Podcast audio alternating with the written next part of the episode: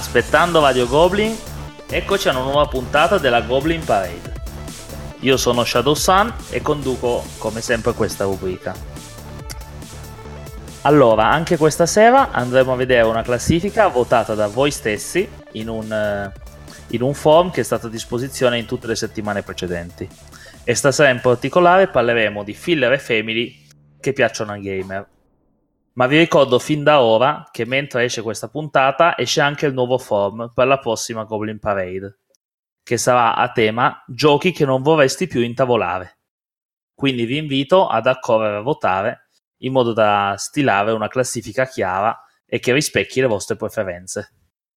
Inoltre sarà molto interessante vedere se gli ospiti della prossima puntata riusciranno a capire come mai i giocatori non vogliono più intavolare i giochi che vinceranno quella classifica. Ma tornando a stasera, mi appresto a presentarvi i miei ospiti. Abbiamo Gaetano Eitereven. Ciao a tutti. E Fedello. Ciao a tutte le amiche, ma soprattutto amici di Aspettando Radio Goblin. Allora, come la scorsa volta, per rompere un po' il ghiaccio con gli ospiti, provvederò a farvi qualche domanda. Iniziamo da Gaetano, che è, vo- che è la sua prima presenza nella Goblin Parade, e ti faccio direttamente queste due domande. La prima è qual è il tuo gioco preferito? Allora, bella domanda.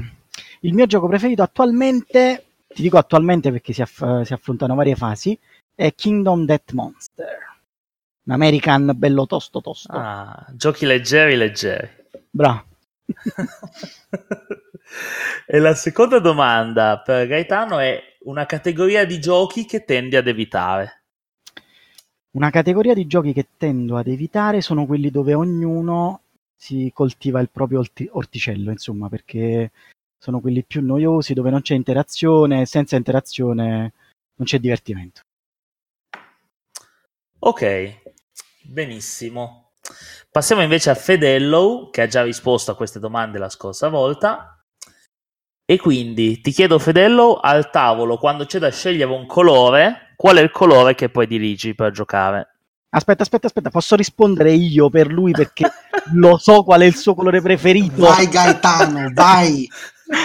e non è la puntata dei giochi bastardi dove l'ho, l'ho anticipato, però questo è per vedere proprio che gli voglio bene lui sceglie sempre il mio stesso colore che è il rosso. Lo confermo, è vero, il rosso è il mio colore preferito. Dopo il rosso, se è già preso, ma è difficile perché solitamente lo rubo, prendo il rosa.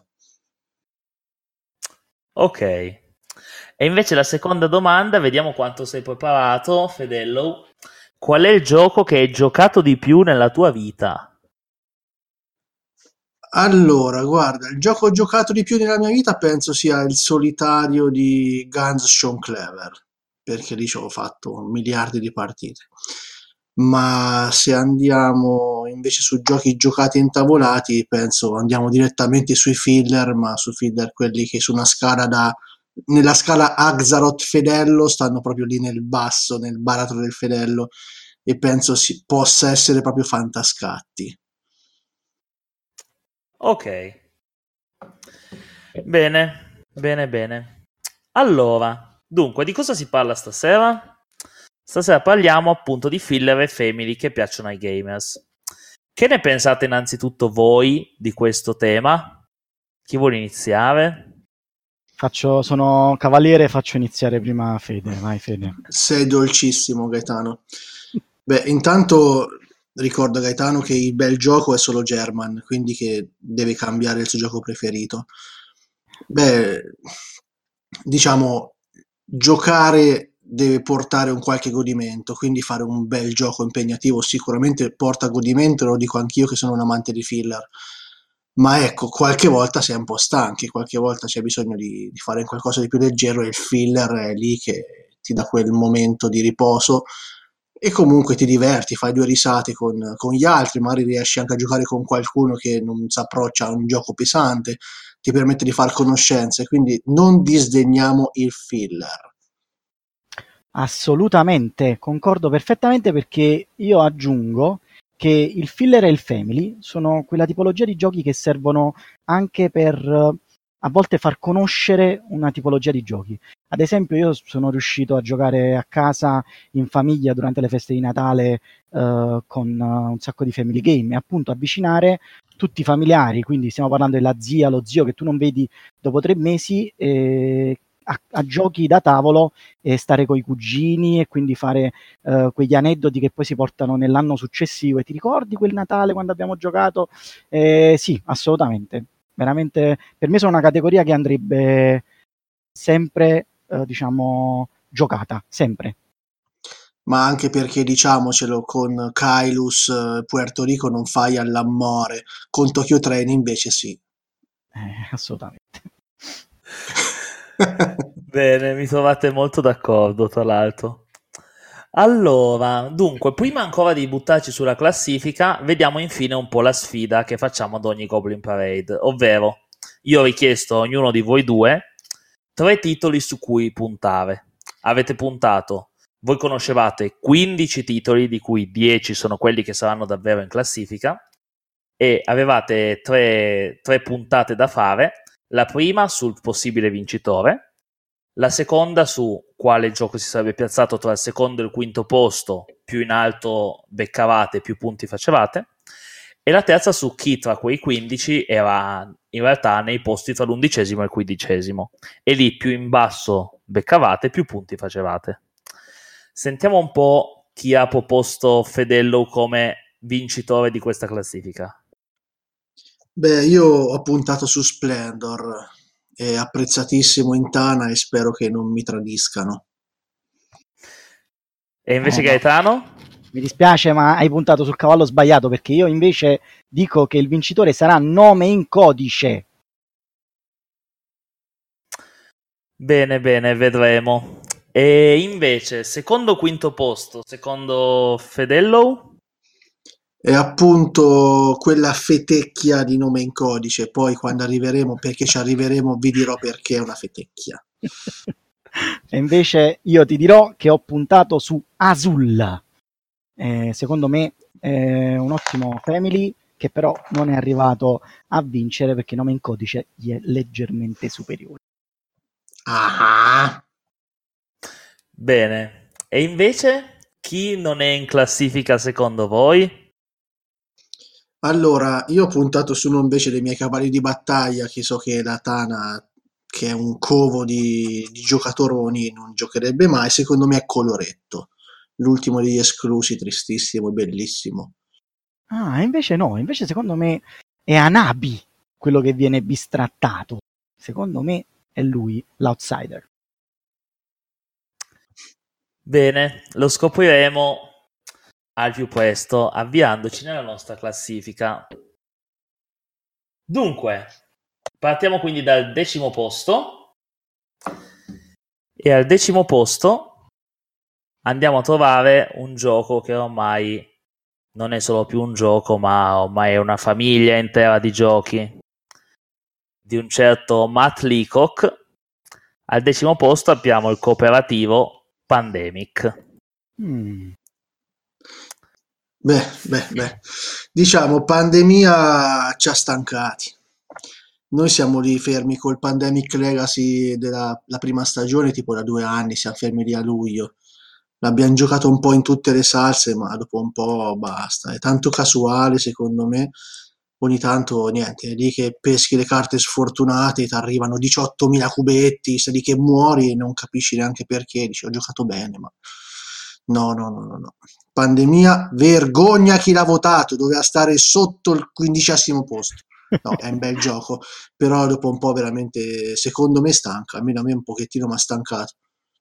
Eh, in questo concordo con, con Fede perché pure qui, pandemia, noi abbiamo iniziato un legacy che non abbiamo mai finito, proprio perché si è trascinato per il suo essere ripetitivo, ci sono delle piccolezze che cambiano, ma è veramente ripetitivo. E le prime partite invece sono divertenti perché tu provi a vincere contro il gioco quando capisci che effettivamente sei completamente in balia del caso, a quel punto diciamo lasci anche a me che sono un giocatore uh, prettamente American, diciamo che non è proprio il massimo, eh, quindi Anche qui sono contento che sia al decimo posto, poteva stare più giù, ma va bene così. No, vabbè, in balia del caso fino a un certo punto, poi alla fine il gioco dura poco, quindi te ne fai una ragione. Dopo, ecco, se sai giocare alla fine poi le... ne esci fuori, però ecco, qualche volta un pochettino ti dispiace perché hai fatto una gran partita e finisce male perché, boh. Oh, grazie che mi fate coraggio che io devo iniziare Pandemic Legacy stagione 1. me l'hanno regalato a Natale, me l'ha regalato Noemi a Natale, io devo proprio iniziarlo. Vabbè, ma magari Guarda, a te piace, insomma, voglio dire. Io ho comprato la stagione 2 comunque perché sono un masochista, quindi perché sento che la finiremo la 1. Eh, sì, io penso che sia qua non solo come, cioè, certo che il, voto, il gioco votato qua è Pandemic, però ormai Pandemic è anche una famiglia di giochi, cioè ad esempio io vedo che da noi si gioca magari non tantissimo il Pandemic base, ma tra le varie versioni noi ne abbiamo tre qualcuna si gioca, che serve anche un po' a cambiare quel già visto di giocare sempre la versione base, secondo me. Concordo perché io ho giocato volentieri e con piacere quella versione Cthulhu, quindi sì, c'è ragione. Allora, quindi il decimo posto era Pandemic. Invece al nono posto vediamo un gioco dell'anno scorso edito l'anno scorso dalla Cranio Creations, un astratto per 2-3 giocatori che è Santorini. Ma dai, l'avrei fatto leggermente più in alto invece Santorini.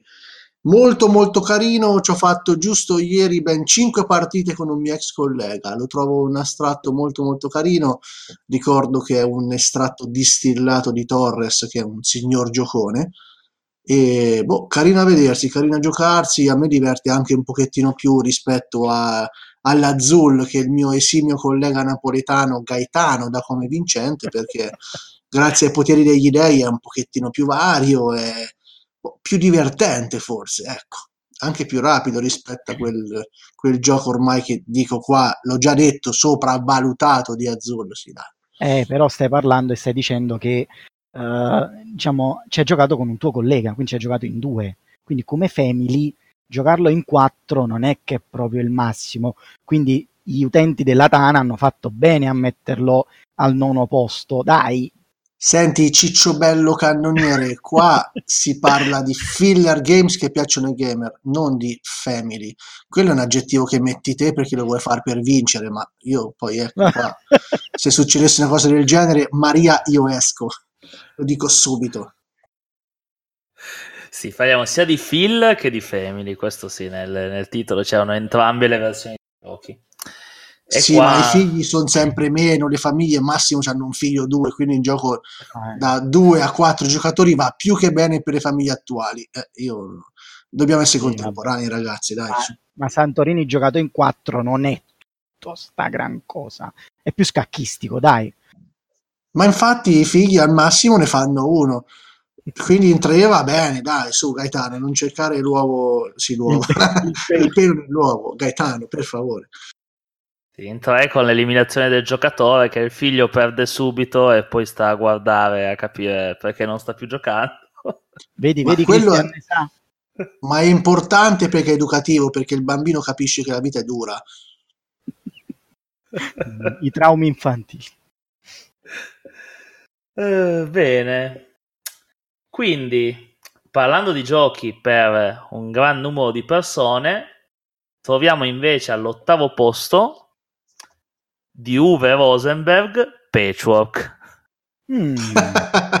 Vedi, qua si parla ancora di famiglie ancora più ristrette. Gaetano, dov'è il tuo Dio adesso? Dai, Gaetano, parlaci tu di questo gioco. Vai, vai, vai, Gaetano. Aspetta, ho capito. Qua praticamente abbiamo due cuori e una capanna, o due cuori e una toppa, perché patchwork è proprio una toppa. E io in realtà lo, lo, preferisco, mi piace, lo gioco molto volentieri con uh, la mia ragazza e, mm, e, secondo me ci sta la posizione perché ti ripeto è godibile ma non lo vedo né come filler né come family uh, ce ne sono altri che stanno in classifica che ho nominato uh, migliori secondo Beh, Gaetano, guarda, il fatto di, di Patchwork. Patchwork è un gioco che chiaramente ha un sottinteso molto sociale, il fatto che i giocatori debbano fare una maglia con varie toppe, insomma, lì con i tetramini, è una chiara rappresentazione del patriarcato nella nostra società. Ed è per questo che Uwe Rosenberg l'ha lanciato, secondo me, perché vuole rilanciare, insomma, la, la cultura del cucito, non solo per le donne, ma anche per gli uomini ma non, non ce la farà. Qua no. Dunque, è un giochetto che piace da ste parti, l'abbiamo giocato qualche volta, sempre meglio di Cottage Garden che è venuto dopo perché è un gioco disastroso secondo me. Però ecco, Patchwork eh, si la difende abbastanza bene. No, no, Anche infatti... lui me l'aspettavo più alto in realtà, però no, io... sono curioso. Sono d'accordo perché Patchwork per esempio è un gioco che gioco volentieri ad inizio serata. Quando capita che uh, stiamo aspettando gli altri per fare la serata del, diciamo, settimanale, e è capitato che l'abbia intavolato con chi era arrivato magari prima e per aspettare gli altri, sì, effettivamente perché la durata non è, è comunque contenuta, non, è, non dura tantissimo, eh, si lascia giocare. Eh, questo ci sta, te lo concedo. Ma più d'inverno che d'estate, aggiungo e qua la chiudo. Sì, io lo trovo un gioco che, si, che, è molto sfidante, ma che comunque è facilmente proponibile alle persone. Cioè, alla fine puoi giocarci, secondo me, è una sfida di un buon livello. Però la gente non si spaventa, tira fuori tutti questi bottoncini, queste pezze, inizia a mettere le cose a mo' di Tetris, è subito divertente, ma poi la sfida c'è dietro e quindi se, se stai giocando con qualcuno che un po' di competitività ce l'ha, io vedo proprio la, che si fanno prendere dalla voglia di vincere magari finire la prima partita in negativo come capita ogni tanto ti, ti fa anche quella voglia lì di volerlo rigiocare subito per mettere in pratica quello che hai imparato ho visto io. Ma guarda funziona benissimo anche nelle fiere eccetera. Io nei, nei vari eventi qua della Tandy Goblin di Perugia quando la, mi sono trovato lì a spiegare giochi a persone che magari erano un po' incuriosite abbiamo fatto il gioco Perugia per esempio lì funziona molto con le coppie marito e moglie, fidanzato e fidanzata, eccetera, lì sentono effettivamente, come dici tu, molto molto la sfida e è divertente poi vederli lì come si accaniscono a mettergli la pezzettina, a rubare il pezzo migliore a, al compagno o alla compagna, insomma. Bene, allora procediamo al settimo posto e al settimo posto ritroviamo un amico dalla scorsa puntata che è Citadels.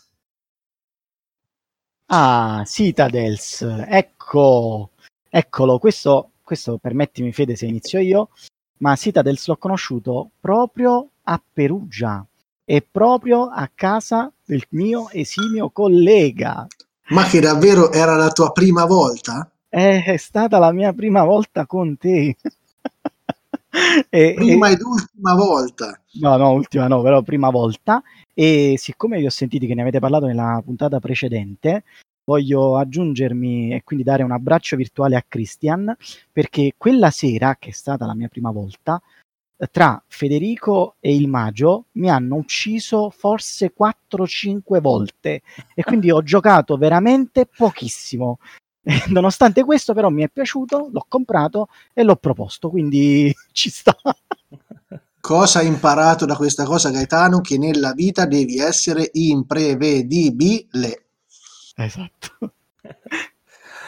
ok, Fedello, vediamo se riesci con due parole a dirci che cos'è Citadels per chi non lo conoscesse e non avesse sentito la precedente Goblin Parade, che invitiamo ad andare ad ascoltarsi. Citadels è un gioco che ecco, va bene da 2 a mi sembra 8 giocatori arriva e è un gioco bastardo nel senso che ci sono dei ruoli segreti, ci sono persone che possono ammazzare il tuo personaggio e non farti fare nulla, ti possono rubare i soldi e via dicendo. E ehm, non so quanto possa rientrare nei filler perché ho visto partite arrivare anche insomma, all'ora e mezzo e, e, oltre. Dipende insomma da chi c'è al tavolo e quanto poi si gioca per, per divertirti. Cioè, se giochi per divertirti, per mandargli insulti o quant'altro, potrebbe anche durare due ore e neanche te ne accorgi. Però è un giochetto carino, insomma, lo spieghi molto molto facilmente, come dicevo la, scal- la scalabilità è molto molto buona, quindi rientra a pieno canone, insomma, anche sui giochi family. Carino, identità nascoste, sono contento della scelta di Goblin. Bene, allora saliamo verso il sesto posto, ultimo di que- della seconda, della parte bassa della classifica, che a me ha sorpreso un po' perché sì è un bel family, però non me l'aspettavo così tanto come family giocato dai gamers, che è Dixit. Mamma mia, meno male che non ci ho Mamma mia. puntato. Ci volevo puntare, mamma mia. Allora, chi è che inizia a parlare male della cosa? Tu Gaetano parlo male io? Non lo No, so. no, no. Invece io non posso mai parlarne male. Io, per me Dixit è bellissimo.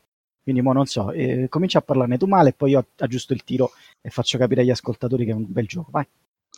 Allora, inizio io insomma allora con i contro. Dixit è, è un bel gioco quando hai incominciato a giocare da poco e quando hai nella tua collezione quei 20 titoli che spaziano nella scala appunto Axaroth Fedello, dall'Axaroth che può essere insomma un bel German peso e arrivi fino al punto al Fedello che Fantascatti. Lì in mezzo c'è sto Dixit. Dixit è un gioco fricchettone che giochi un po' con chiunque, sei lì che giri la carta, dici la, la parolina la frasettina, tutti che ridono, lo giochi anche con i ragazzetti, gli amici così che non giocano a niente, appunto quei fricchettoni, che dici no, ma io non gioco perché preferisco star lì a guardare i fiori, eccetera. A me mi ha annoiato tanto Dixit, ormai basta, è finito il tempo. Ci sono 18.000 party game molto molto più belli, penso, non so, a Concept o via dicendo. Basta. Dixit ci ha annoiati tantissimo. No, no, vedi, vedi, vedi, già sta iniziando male, quindi aggiusto io il tiro perché per esempio tra Dixit e Concept, Dixit è 10.000 volte meglio, Dixit è più intavolabile, è più semplice, è tra virgolette anche più profondo perché tu hai la possibilità, scegliendo quella frase, quella parola, quell'aggettivo, quell'emozione che ti dà la carta, senza contare poi quelle illustrazioni che sono veramente qualcosa di spettacolare, questo diamone atto al titolo, c'è la possibilità di poterlo giocare veramente come hai detto tu con chiunque, ma io non penso al fricchettone come una cosa diciamo negativa, anzi il fatto che sia intavolabile e giocabile con chiunque è, la- è il, suo, il suo punto di forza, è una cosa veramente fantastica. E le, le risate che poi si fanno al tavolo per i concetti che uno voleva esprimere con una carta che in realtà non c'entra niente con quello che è stato espresso, cioè sono impagabili, sono impagabili. A volte, una volta abbiamo, per esempio, abbiamo giocato tutti quanti con, nel base, magari qualcuno si ricorderà che c'è quella carta della donna, ehm, diciamo, eh, della ballerina, con dietro ci sono delle maschere cattive, e un nostro amico se ne è uscito con una parola che non c'entrava assolutamente nulla. E le risate che sono scaturite da quella, da quella, diciamo, da quella partita, poi ce le riportiamo ancora appresso e ci ricordiamo. "Oh, ti ricordi quando Danilo ha detto saggio e non c'entrava niente con le maschere? E magari, ecco, eh, sono belli, sono, questi aneddoti qua sono belli da ricordare. Guarda Gaetano, adesso non parliamo di gusti perché c'è anche gente che ti fa la Juventus e quindi vabbè. Però se vuoi dire degli aneddoti, non so, adesso ti dico, poi io da, da Rede Filler ti dico Gaetano, Imagine Concept, se vuoi ti, tiro- ti tiro fuori 28 aneddoti, per esempio a Concept per far indovinare l'uovo, un amico mio ha messo i colori e ha messo il bianco, l'arancione e il marrone. Perché ha messo il marrone? Perché questo amico mio ha le galline e vede da dove escono. Ecco, quindi non parliamo di queste cose. Di Exit, insomma, è un gioco, er- era un bel gioco, adesso secondo me c'è di meglio. Però giochiamo ancora di Exit, va bene. Eh, però mi sa che i, nostri, i nostri ascoltatori daranno più ragione a Gaetano perché è qua al sesto posto. Ha stupito anche me, anche io me lo aspettavo un po' più basso. Però al sesto posto è arrivato. Allora, quinto posto. Quinto posto troviamo nuovamente un gioco bastardo che arriva, ritorna in carica dal precedente episodio. No. E quindi al quinto posto abbiamo Avalon. Ah, ok. Avalon, eh, bel gioco, anche qui identità nascoste che la fanno sempre da, da padroni, diciamo. La durata è quella lì, massimo tre quarti d'ora. È un gioco molto molto carino, anche qua gli aneddoti si sprecano perché ricordo partite, c'ho qui la- una delle mie migliori amiche, Lucia, che saluto ma tanto non mi ascolterà mai, che ma le- legge nel mio pensiero, sono sempre là che tutti quanti cercano di capire quando dico bugie e quando no, lei lo sa e mi ha intortato in ogni singola partita fatta ad Avalon, in una partita da lei era Morgana e mi ha convinto in tutti i modi che lei fosse Merlino, io ero lì che proprio pendevo come un pesce all'amo, era una cosa impressionante, veramente un bel giochetto, anche qui lo spieghi veramente in 5 minuti, fai una partita soltanto con Merlino, poi sono tutti là che chiedono di fare un'altra partita. E qua veramente anche un giocatore esperto, diciamo, sulla scala Axaroth Fedello, diciamo anche tendente ad Axaroth, è uno che si diverte su un gioco del genere, sì. Concordo perfettamente con il mio collega perché Avalon è un titolo molto molto c'entra anche con i bastardi, però è un filler. In realtà le mie partite non sono mai durate intorno al, al tre quarti d'ora. 20 mm, minuti, mezz'oretta, diciamo, ce la caviamo. E mh, mm, questa cosa che è stata bella perché a volte ho giocato con alcuni amici che frequentano il forum e che quindi, diciamo, erano al corrente dell'apertura Ken Parker e quindi abbiamo discusso tantissime volte su questa strategia, sul fatto di iniziare uh, con, uh, portando in missione la persona che, che viene dopo per avere delle informazioni e quindi studiare anche altre alternative. E secondo me i Goblin hanno scelto bene a metterlo in questa posizione, ci sta. Io vi dico soltanto questa, il mio gruppo d'amici in realtà è così nubo che in una partita nella prima missione ero cattivo, penso fossi Mordred, ho messo un fallimento alla prima missione e ho vinto. Ah. Eh, vincere è facile. ponci, ponci, po, po, po. No, vabbè, dice, c'è, c'è l'arte dell'intortare le persone, insomma. Certo, mi piace che il titolo sia arrivato qui, come un po' accennavamo già l'altra volta nella precedente partita, che avevamo visto la differenza con eh, Secret Hitler, sul fatto che magari Secret Hitler è un gioco più adatto a introdurre neofiti, mentre invece Avalon è un gioco più da gente smaliziata che gioca già un po' di più. Ma sì, e quindi qua gli stiamo vedendo proprio il suo posto. Ma sì, perché per vendere l'area fritta, insomma, ci vuole una certa arte. E su Secret Hitler sei un pochettino avvantaggiato. Su Avalon devi essere pro. Su Avalon deve essere pro. Quando dici alla tua ragazza io sono buono, lei non ti crederà mai, ti condannerà sempre e tu sarai sempre uno dei cattivi. No, no, no, io in realtà qua c'ho avuto Simona che m'ha creduto, lei mi guard la guardavo negli occhi, ti giuro sono buono, e lei, io ti credo, e poi in realtà no. E grossi grossi litigi, brutti brutti momenti ragazzi, veramente brutti. No, ragazzi, io non posso giocare ad Avalon, perché appena giochiamo ad Avalon iniziano a fare tu stai parlando troppo, quindi sei cattivo, oppure tu stai più zitto, sei buono, oppure Luisa mi guarda negli occhi e mi fa tu sei cattivo. E quindi allora ragazzi, la partita è finita. Posso anche essere la carta con, cioè, con Merlino, cioè non esiste. Per lei sono cattivo fino all'ultimo.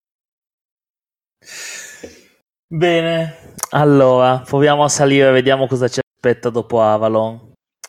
Dopo Avalon c'è uno dei più famosi, più rinomati, introduttivi di sempre della Giochi Uniti. La indovino con uno. Vai. Dai, secondo me è Seven Wonders. No, e invece è Carcassonne. Ho detto giochi no! Seven Wonders di chi è? È Asmodee. della Asmodee. Mamma mia, ho perso ragazzi. E eh, niente, no, ho sbagliato. Enrico Papi, perdono. Quindi, Carcassonne, che allora, ne dite? Carcassonne eh, oggi viene bistrattato da molti giocatori con cui diciamo a volte condivido il tavolo, invece io lo amo particolarmente. Mi piace perché è proponibile, è veloce, è divertente. Uh, secondo me c'ha giocato con le tre tessere in mano, c'è anche quella dose di profondità che ti permette poi di avere una strategia più o meno a lungo termine, giocato in due, massimo tre persone anche abbastanza controllabile, in 4-5 fino alla big box dove cioè io che mi pare si può giocare fino a 8. E, ehm, lo trovo molto incontrollabile, ma comunque sempre divertente, godibilissimo. E soprattutto una cosa che mi piace questo titolo, che l'ho detto anche all'inizio della puntata, senza la quale io non posso giocare, è l'interazione ai massimi livelli. Quando entri in una città che qualcuno si sta costruendo piano piano e tu gli metti quella tessera dove riesci a entrare con magari il puzzillo grande che vale due, è impagabile. Guardi la faccia di quello che ti guarda e dici vorrebbe strozzarti in quel momento. E tu sei entrato e fai più pu. È bellissimo, ragazzi. Un po' bello.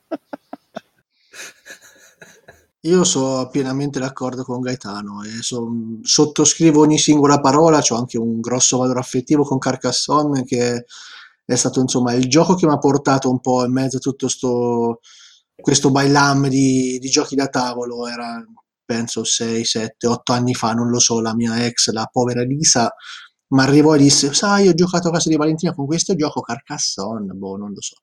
L'ho, l'ho comprato, l'ho, l'ho studiato, l'abbiamo giocato e da lì è nata, insomma, questa mia passione per i giochi da tavolo.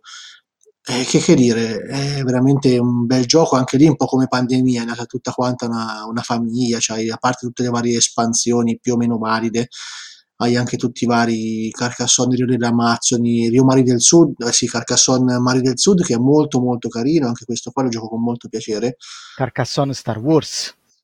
Non Quello un po' meno, dai, è bruttino a vedersi, non lo so. Non... No, no, dai, dai, dai, dai. Eh, lasciami stare Star Wars, dai. Ah, va bene, va bene. Io comunque, ecco, quando posso Carcassonne, a me piace molto il base, massimo espansione 1 e 2, massimo giocato in due giocatori è fantastico. Sì, locande e cattedrali e... e Abbazia e Borgomastri. Perfetto. Quello con, con, le merci, sì, sì, secondo me sono, sono quelli. E un'altra espansione che mi piaceva era la, la, quinta, mi sembra, che era quella che metteva la tessera Jolly e fra le ultime pecore colline, se non mezzo Bravo. ignobili Stavo... come la catapulta che secondo Stavo appena dicendo io che quella con le pecorelle pure è divertente assai, che c'è il lupo. E qua a Perugia ho una foto qua nel cellulare che mi ha fatto paura quando l'ho vista. Hanno giocato alla Big Box con tutte le espansioni più altre espansioni. Hanno fatto in 4-5 ore e mezzo di partita. Io non oso immaginare quanto ci hanno messo alla fine per fare il conto dei contadini perché penso sia veramente una cosa micidiale eh, no, lì veramente arrivi a durate del gioco Monster che forse neanche in un ferroviario ci arrivi a 5 ore e mezzo no, ci arrivi. Dei, dei folli però ecco, a me piace ecco, in due perché dura veramente poco, è una bella sfida e poi la senti tutta quanta, la cattiveria la vivi nel momento. Eh, quando rubi le città, infatti, secondo me è il massimo, e anche quando metti il bel contadino messo lì, eh, bei momenti, insomma, qua nel, nel nostro regno di filleristi. Bene, io fischietto, faccio finta di niente che ho fatto due partite a Carcassonne base nella mia vita e basta. E... Purtroppo io quando l'ho scoperto giocavo già ad alto, cioè avevo già Kylus e cose così e mi sembrava... No, non mi ha mai conquistato perché è arrivato tardi, secondo me. Dopo Kylus non ti serve altro, basterebbe soltanto quello, guarda, per mesi, mesi e mesi. Il, il gioco, il gioco. Christian, sei sempre in tempo per giocare un bel American duro e puro. eh sì, e purtroppo gli American gli serve qualcuno che mi tiri un po' dentro e devo iniziare a provarli. Ma anche no, ma anche no, dai. Devo almeno capire che cosa mi sto perdendo. Su, su. Eh, c'ha ragione. Un po' di apertura. Bravo, bravo Christian, vedi? Allora, saliamo al terzo posto, gradino basso del podio. Oh. E, e, ancora nessuno dei nostri titoli è stato detto, eh? Già. Quindi ce la stiamo giocando. E qui veniamo un po' al dunque.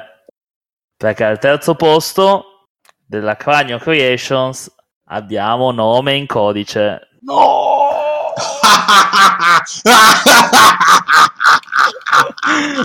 no, terzo posto. Vai Gaetano, fai la tua piangina, vai, piangi un pochino, vai, vai tesoro, vai. ma io posso solo che tesserne le lodi. Nome in codice, fantastico, giocato, eh, stragiocato, eh, apertura di serata, fine serata, in associazione, a casa, eh, capodanni, ehm, feste uh, in famiglia, quando si fanno le squadre, allora facciamo le squadre uh, con i due capitani, vediamo, troviamo i, gli agenti segreti, è bellissimo accoppiare, uh, cercare di accorpare quante più parole possibile con uh, un significato. Secondo me è una grande sfida, una bella sfida anche da un punto di vista logico per cercare di, di trovare quanti più significati possibile da accorpare a tutte le parole e a volte te ne viene in mente soltanto una e quindi vai, ragazzi ne faccio indovinare una sola alla volta e nel frattempo la, l'altra squadra magari c'è l'altro capitano che invece riesce ad accorpare quattro parole con un solo significato, ragazzi che è qualcosa io mi sono ritrovato a giocare con persone così che ho detto com'è possibile, però no, terzo posto, no. Gaetano, succede anche nelle migliori famiglie, non, non te ne preoccupare, dai. E, bah, io all'inizio ho detto che mh, ho parlato un pochettino così male, perché qua si è giocato anche qua molto, sia la versione base che quella con le figure, che specialmente quella vietata a minori di 18 anni, che l'ha fatta un po' per la maggiore negli ultimi periodi che, che è, è, quello, alla fine è un po' come Dixit, dopo un po', che, dopo un po' mi ha stancato perché la fantasia ce la metti ma sei un po', sei un po limitato. Non lo so, mi ha annoiato ragazzi, succede anche, succede anche questo. È un'impressione personale, dopo un pochettino sei lì che ti impegni a fare parole e quant'altro, però è sempre quello. Ridi fino a un certo punto, ma aspetto qualcos'altro forse da un, da un family, family? Boh, sì. Bene, quindi adesso sappiamo che purtroppo una delle, delle puntate di, di, Gaetano si è appena è andata bruciata. E io con nome in codice sono abbastanza d'accordo d'accordo con eh, Fedello, anche noi ci ha un po' stancati. Noi abbiamo giocato più che altro il, il visual, che forse però è ancora un livello più facile del, del, del nome in codice normale. A me è capitato la partita in cui uno facesse facilmente animali 6 e girasse 6 carte. Mamma mia, roba da fantascienza, davvero, eh? Eh sì. Io il visual non l'ho giocato, però il nome in codice normale è quello vietato ai, ai minori, no. Eh, ragazzi. Bene, allora, vediamo verso il secondo posto cosa ci aspetta. L'ha già annunciato prima Fedello, al secondo posto di Asmodee abbiamo Seven Wonders. Eh, ma così alto? Ma davvero? Ma non eh, pensavo sì. che lo giocassero ancora così tanto. Io, tra l'altro, qua nel senso di Seven Wonders posso dire veramente ben poco se non un singolo aneddoto che la mia singola partita Seven Wonders che è durata tipo 28 ore perché avevamo al tavolo un amante sfegatato di Seven Wonders che era anche un pensatore seriale che sono i miei acerrimi nemici e quindi fatta quella singola partita non l'ho mai più giocato perché è rimasto scottato dall'esperienza. E mi sono serviti 4-5 anni per rivalutare il draft come meccanica perché ho avuto un grosso trauma. Quindi lascio la parola al mio esimissimo collega Gaetano. Allora, in Seven Wonders ci sono delle civiltà che devono cominciare a costruire appunto la propria cittadina, anche con la costruzione delle proprie meraviglie. Quindi abbiamo questa meccanica di draft, occhio però che c'è qualcuno che magari potrebbe riprenderti perché draft non è italiano, ma magari piuttosto la vagliatura delle carte. Sì, e... vabbè, Ciao Darsi, ti voglio bene anch'io. E quindi praticamente con uh, questa meccanica eh, ormai eh, diciamo straabusata, che però all'epoca ha fatto, diciamo, questa era molto originale perché c'è la possibilità di scegliere una volta per turno una carta da poter giocare, a patto di avere ovviamente le risorse a disposizione e um, avere la possibilità quindi a fine partita di fare più punti. Uh, io lo gioco molto spesso volentieri. Uh, diciamo che dal vivo ho notato anche io che le partite effettivamente possono durare qualcosina in più, però sempre perché all'inizio tu ti trovi tante carte che non sai a che cosa uh, possano servire, poi pian piano che diciamo lo giochi Uh, cominci a vedere qual è quella più utile, quella che più ti può servire adesso. A volte prendi delle carte semplicemente per il gusto di toglierle agli altri e le bruci sotto alla, alla, um, al monumento, diciamo alla meraviglia. E ultimamente con il fatto che è possibile giocarlo anche su Board Game Arena, non vi nascondo che sono arrivato quasi a 50-60 partite online perché una partita dura 5-6 minuti perché è proprio velocissimo, ti fa vedere le carte. Eh, no, io, io, in realtà mi sono preso pure le espansioni perché lo trovo molto molto divertente e come sempre io magari sarò ripetitivo, però se un gioco è divertente, facilmente intavolabile e eh, alla portata di tutti, secondo me come filler e come, come, diciamo, come family game vince su tutto. Quindi secondo me è un titolo molto valido, me lo aspettavo, forse tra terzo e quarto posto, anche perché doveva stare sotto a nome in codice. Vabbè, Gaetano, non si può avere tutto quanto dalla vita, è un po' come gli eh. insegnamenti che dicevamo prima. Quando eri bambino forse non ti hanno fatto perdere quanto avresti dovuto. Eh. Ma tu, io non mi ricordo la tua prima puntata, qual era? Che cosa hai puntato per prima? Guarda, te la dice adesso Christian, la prima puntata. Eh, ma perché non ha, detto, non ha, detto, neanche ma... la mia, quindi potrebbe essere... Cioè, io quello che ho puntato tra 2 e 5, quindi... No, no, ma tranquillo, la mia prima sarà quella che dice adesso, te lo dico adesso, è Splendor, sicuro. Allora, tra l'altro su Seven Wonders volevo ancora dire che secondo me un tuo punto molto forte per cui può anche essere qua perché viene proposto tanto, è quel range di giocatori che tiene senza variare la durata, che permette di metterlo sempre sul tavolo quando c'è quando ci si trova con sei giocatori che vogliono giocare insieme. Secondo me questo è tanto un punto a suo favore. Non so se siete d'accordo. Assolutamente sì, sì, arriva fino a 7, quindi sì. per me sì, sì, ci sta tutto. Ah sì, anche perché giocare fino a 7 persone con un gioco fra virgolette degno non è facile. Bene, tra l'altro ho dimenticato il giro l'altra volta di dire le percentuali dei giochi sul podio, quindi mentre aspettiamo e scopriamo se il primo titolo è quello che si aspetta Fedello oppure no, nome in codice è stato votato dal 39,6% di tutti i votanti Seven Wonders è stato votato dal 43,8% di tutti i votanti. Mentre il vincitore è stato votato dal 51% di tutti i votanti, quindi più della metà di chiunque ha votato ha scelto questo titolo tra i suoi giochi filler family che piacciono ai gamers. Christian ci sta ingolosendo tantissimo. Mamma mia, la tensione palpabile! E il titolo è Azul della Genos oh! Games.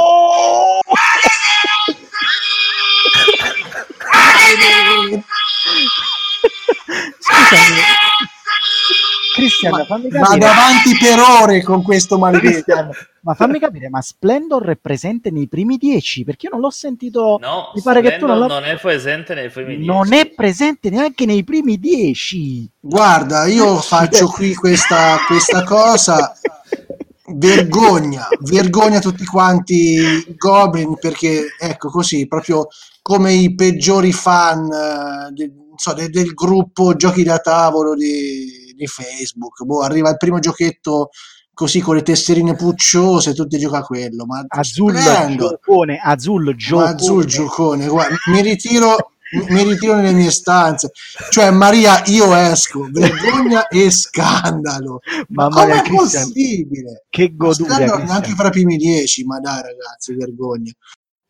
Però Gaetano se la ride un po' troppo perché non ha ancora capito primo Perché? posto non è nella sua range tra il secondo e il quinto. Eh, lo so, vabbè, ma e comunque già anche fatto... è andato a vuoto. eh, vabbè, ma non fa niente.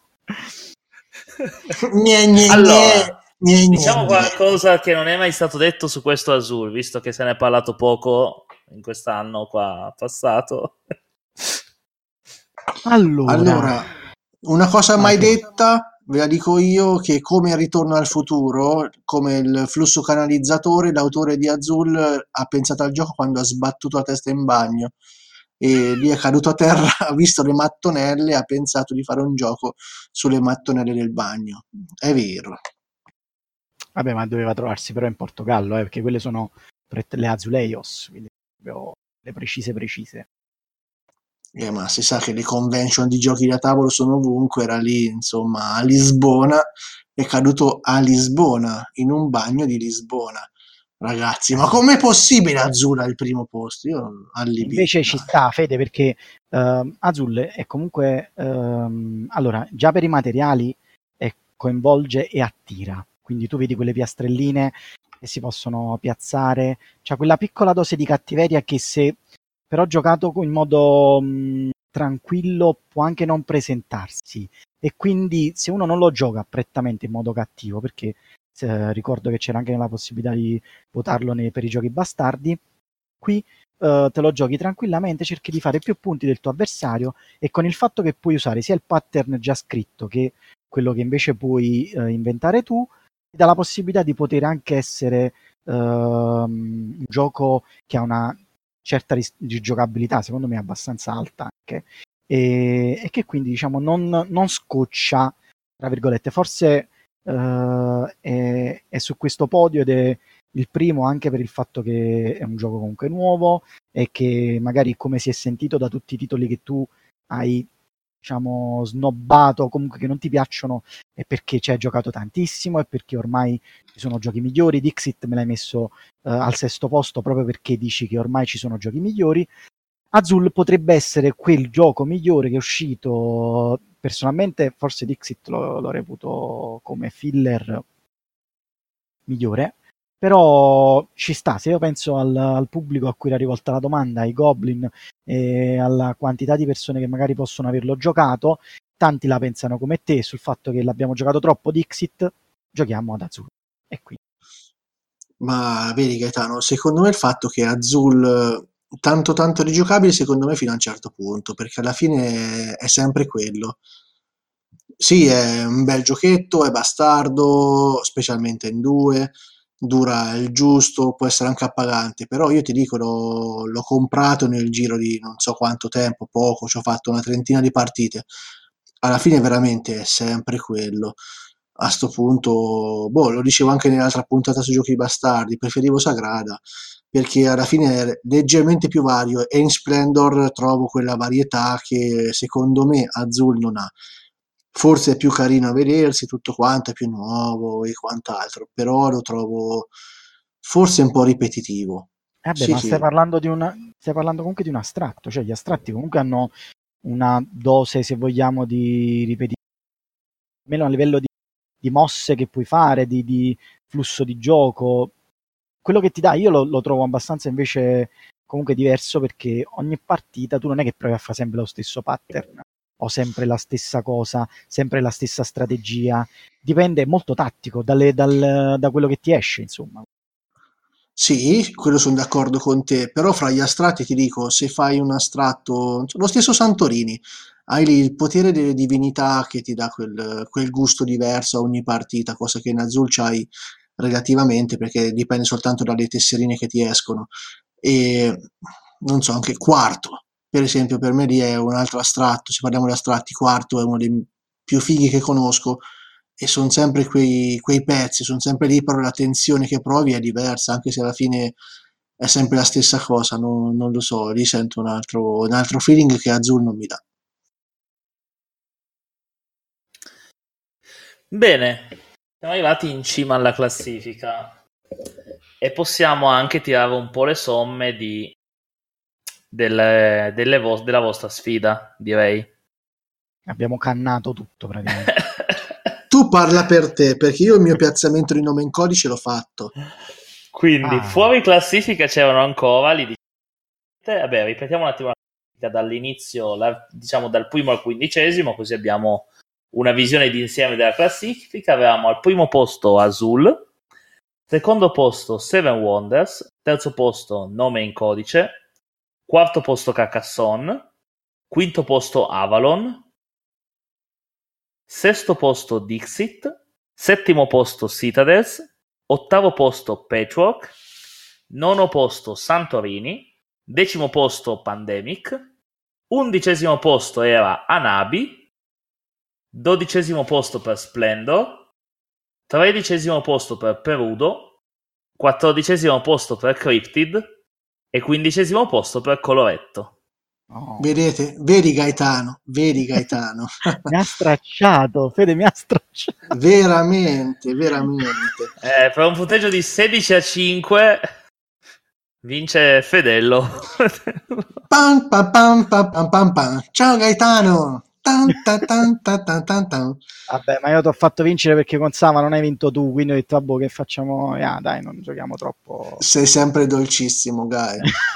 No, ma a parte un Splendor così basso mi ha stupito anche Cryptid così basso. Io l'avevo, sì. lo, lo, pensavo Beh. veramente in classifica alta perché come novità è veramente un bel gioco, un bel deduttivo. Adesso poi arriverà anche l'edizione italiana che risolve un po' il problema dei colori troppo simili. Io l'ho trovato veramente un bel gioco, molto molto intrigante, insomma, e mi spiace sia così basso, forse perché ancora non c'è l'edizione italiana, ma spero che, lo, che venga giocato perché merita. Sì, sono, conte- cioè, sono concorde perché secondo me eh, questa cosa degli, degli, indizi e della possibilità di poter dare, eh, diciamo, l'inglese ferma tantissimi gruppi dal giocarlo. Eh, sono contento che l'abbiano localizzato e appena arriva sicuramente sarà giocato tantissimo. Sì, magari anche il fatto che fosse così nuovo, la gente è stata un po' più prevenuta che con, che con l'Azul, che ormai conosciamo, che ha vinto qualunque cosa. E poi sì, è stato giocato poco fino ad adesso, secondo me. Anabi l'avrei messo più giù perché, vabbè, forse magari sarò io, però con quella cosa di doversi ricordare i colori giocati e le carte e i, le posizioni, veramente a un certo punto stavamo al tavolo, hanno, io siccome ho la memoria del pesce rosso, che quindi si, quando si gira e vede di nuovo lo stesso luogo dice dove sono, e quando eravamo al tavolo in pratica mi hanno proprio detto che alzati e vattene perché non è il gioco per te. Giuro ragazzi mi sono trovato proprio in difficoltà a giocare. Allora, Fedello, qual è il titolo escluso, il grande escluso secondo te tra i primi dieci titoli che avresti voluto vedere nei primi dieci? Guarda, eh, qua è molto molto facile, secondo me è Splendor, perché non lo so, a me dà sempre piacere, una bella sfida, rapido e, e vario. Poi se dovessi dare un altro titolo metto la Perudo perché mi diverte veramente come... Boh, è veramente un bel giochetto. E posso anche allungare là il gioco che non era per niente in lista, ma che mi aspettavo in lista? Sì, certo.